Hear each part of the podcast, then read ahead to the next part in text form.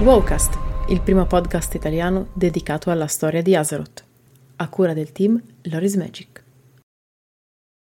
Storia di Azeroth capitolo 90 Il viaggio di Thrall e il crepuscolo degli aspetti Una volta arrivato al Maelstrom, Thrall non riuscì ad adattarsi alla sua nuova vita da sciamano ed ebbe enormi difficoltà a concentrarsi sui suoi nuovi doveri.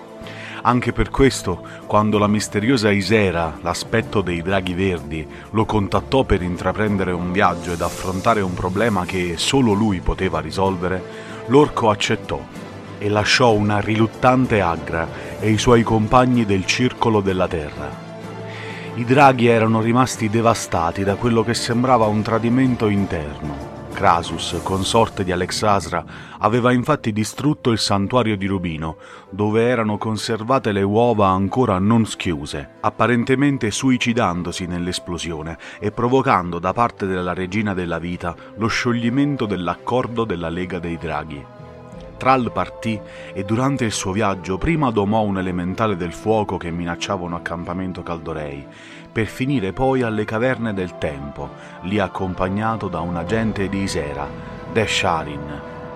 Qui lo sciamano subì un agguato da un misterioso assassino che lo costrinse a fuggire nei portali temporali, in un vorticoso saltare da evento a evento dove rivide i suoi genitori morenti, il suo ex padrone Adelas Blackmoor e addirittura una linea temporale alternativa in cui Tralli infante era morto e lo schiavista aveva rovesciato l'alleanza con la complicità di alcuni capitribù orchi, instaurando un suo personale regno di terrore. Ma è proprio nelle pieghe del tempo che Trall trovò Nosdormu, l'aspetto del tempo, ritiratosi per scoprire l'origine dello stormo dell'infinito, del quale egli stesso sarà fondatore in un punto imprecisato del futuro, diventando Murosond. L'aspetto inviò quindi Thrall, accompagnato dal drago bronzeo Tic, alla ricerca di Alexstrasza, esiliatasi a Desolanda dopo la distruzione del santuario di Rubino.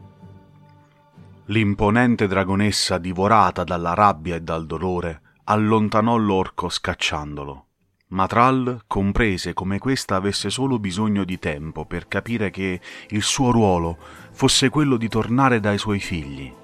Così, avendo capito la vera natura della sua missione, ovvero trovare e riunificare gli aspetti, lo sciamano si diresse a Northrend dai draghi blu. Qui si trovò coinvolto in una vera e propria guerra per la successione alla guida dello stormo. Dopo la follia della guerra del Nexus e la morte di Maligos, infatti, la leadership e il nuovo ruolo di aspetto della magia erano contesi dai draghi Arigos, figlio di Maligos, e da Kalekos. Con l'aiuto di Thrall, a spuntarla fu quest'ultimo, scelto come degno successore nel rituale conosciuto come Abbraccio, in cui venne esposto il complotto ordito da Arigos per prendere il comando dello Stormo Blu. Nonostante la vittoria ci fu ben poco tempo per festeggiare. Uno stormo di draghi del crepuscolo guidato da un redivivo Chromatus attaccò il tempio della Lega dei Draghi. Nella battaglia che seguì, lo stormo blu sembrò avere la peggio e Thrall dovette confrontarsi con l'assassino incontrato alle caverne del tempo, rivelatosi essere proprio la versione alternativa di Adelas Blackmore incontrata nel suo viaggio. Sconfitto il mortale nemico, nell'invocare gli elementi in suo aiuto, a Thrall fu fatto dono di una visione rivelatrice.